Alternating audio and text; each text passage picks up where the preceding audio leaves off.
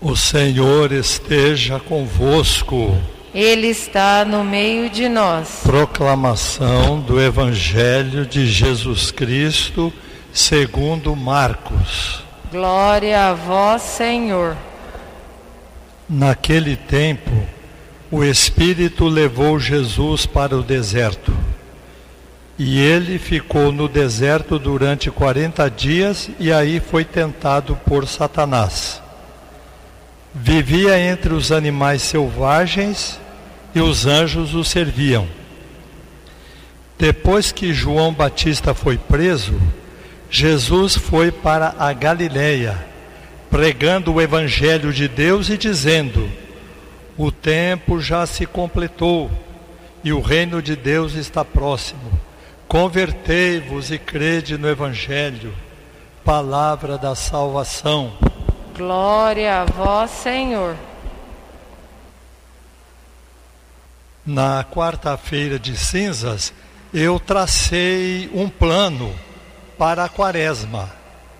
E eu gostaria que vocês acompanhassem aqui na igreja e também depois em casa, por meio da internet. As pessoas que têm facilidade podem procurar lá.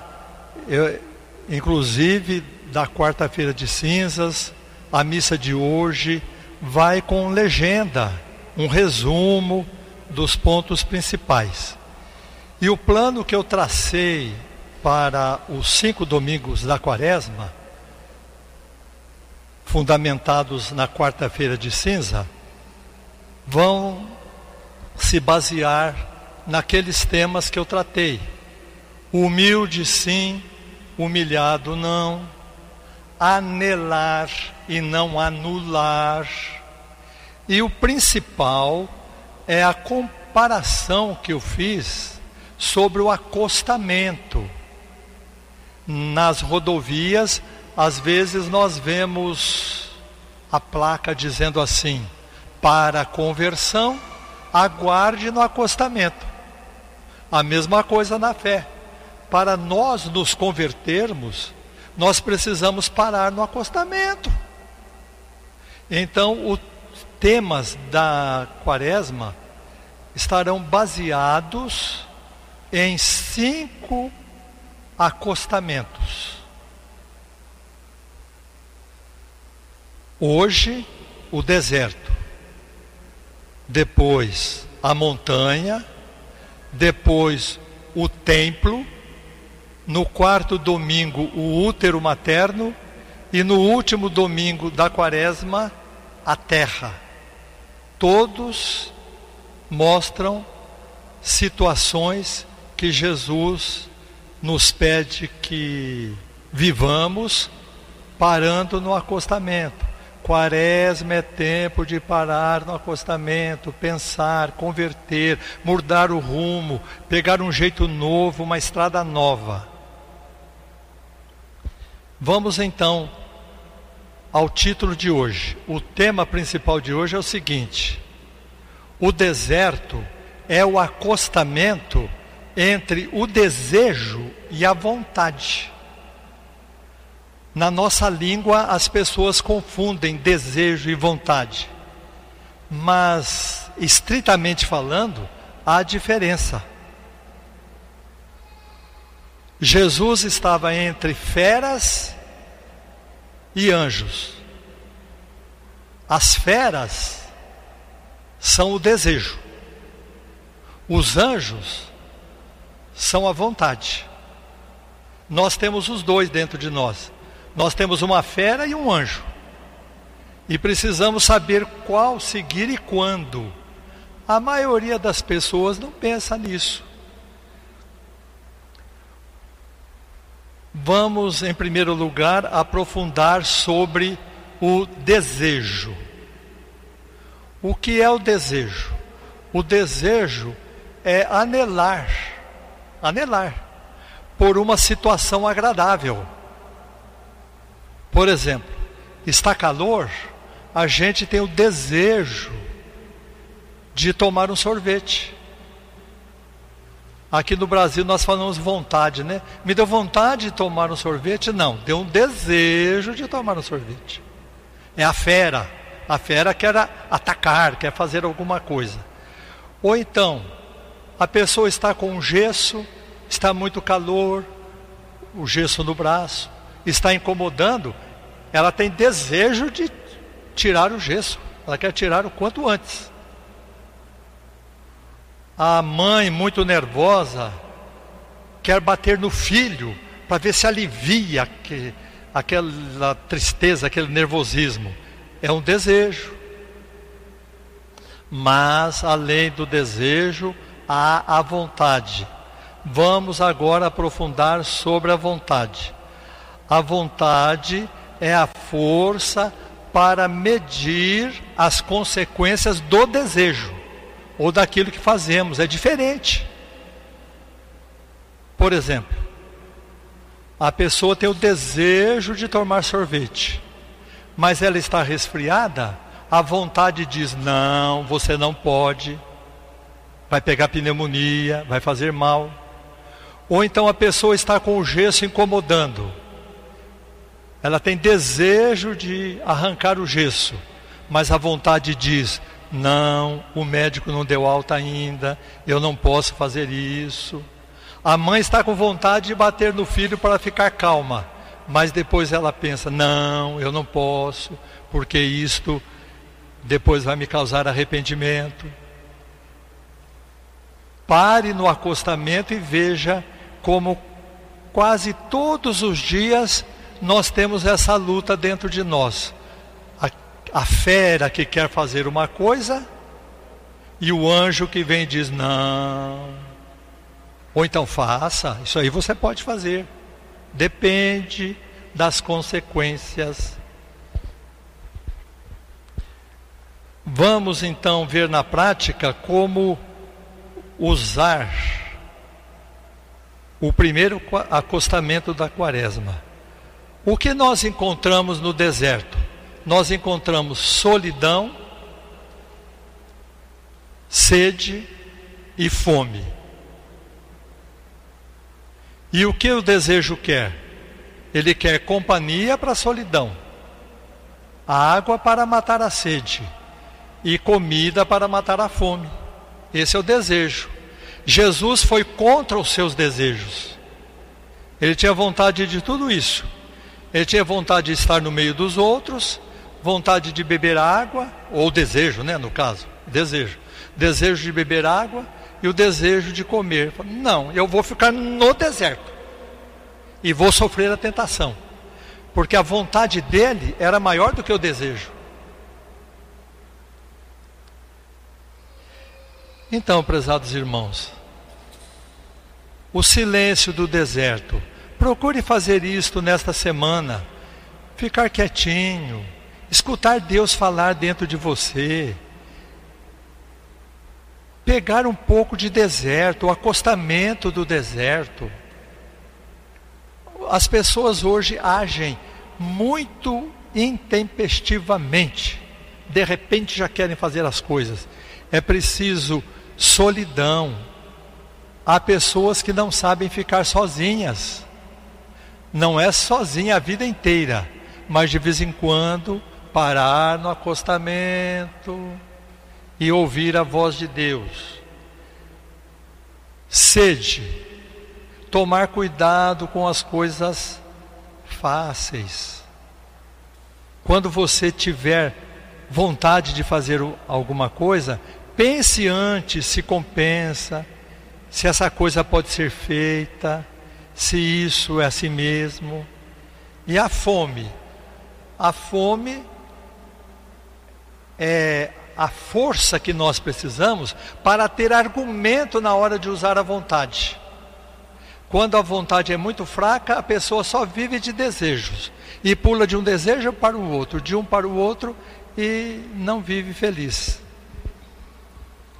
Olhem o que a falta de acostamento pode causar na pessoa que não crê. Na solidão. As pessoas se sentem sozinhas no meio das outras pessoas. Quanta gente vai à festa, vai a baile, vai a uma porção de é, diversão, está sozinha, ela está no meio dos outros, mas a cabeça dela, ela sabe que aquilo ali não vai virar nada. Ali ela não tem amigos, ali é só aquela turminha, como antigamente se dizia, a patotinha, né? Tem a patotinha ali, mas cada um vai para sua casa, acabou-se. a sede de quem não para no acostamento, aquela ansiedade de crescer, o desejo de crescer, ser mais, vencer, custe o que custar. As pessoas vão passando por cima das outras porque não, não aguentam a sede de, de viver. É tão fácil, meu Deus do céu. Não adianta beber um barril de água de uma vez, um galão de água, um copo por dia. Não, quer beber tudo, fazer tudo e não faz nada. E na fome, a necessidade de buscar sustento no meio da aglomeração. Escutar fofoca, o que foi que aconteceu, o que foi, foi, fica se alimentando de bobeiras. Quais são as consequências da falta de estacionamento no deserto? A pessoa se acostuma tanto com o desejo, só satisfazer desejo, satisfazer o prazer, que ela acaba comendo o rato pensando que é peru. É isso que acontece. Ela se alegra com uma coisa, não tem nada ali, mas ela acha que aquilo vai resolver o problema da vida dela, porque ela vai comprar um, uma joia, vai comprar isso, vai fazer aquilo. É um ratinho morto Jesus oferece o peru da fé. Vai se alimentar com coisa mais saudável, né? Muito bem.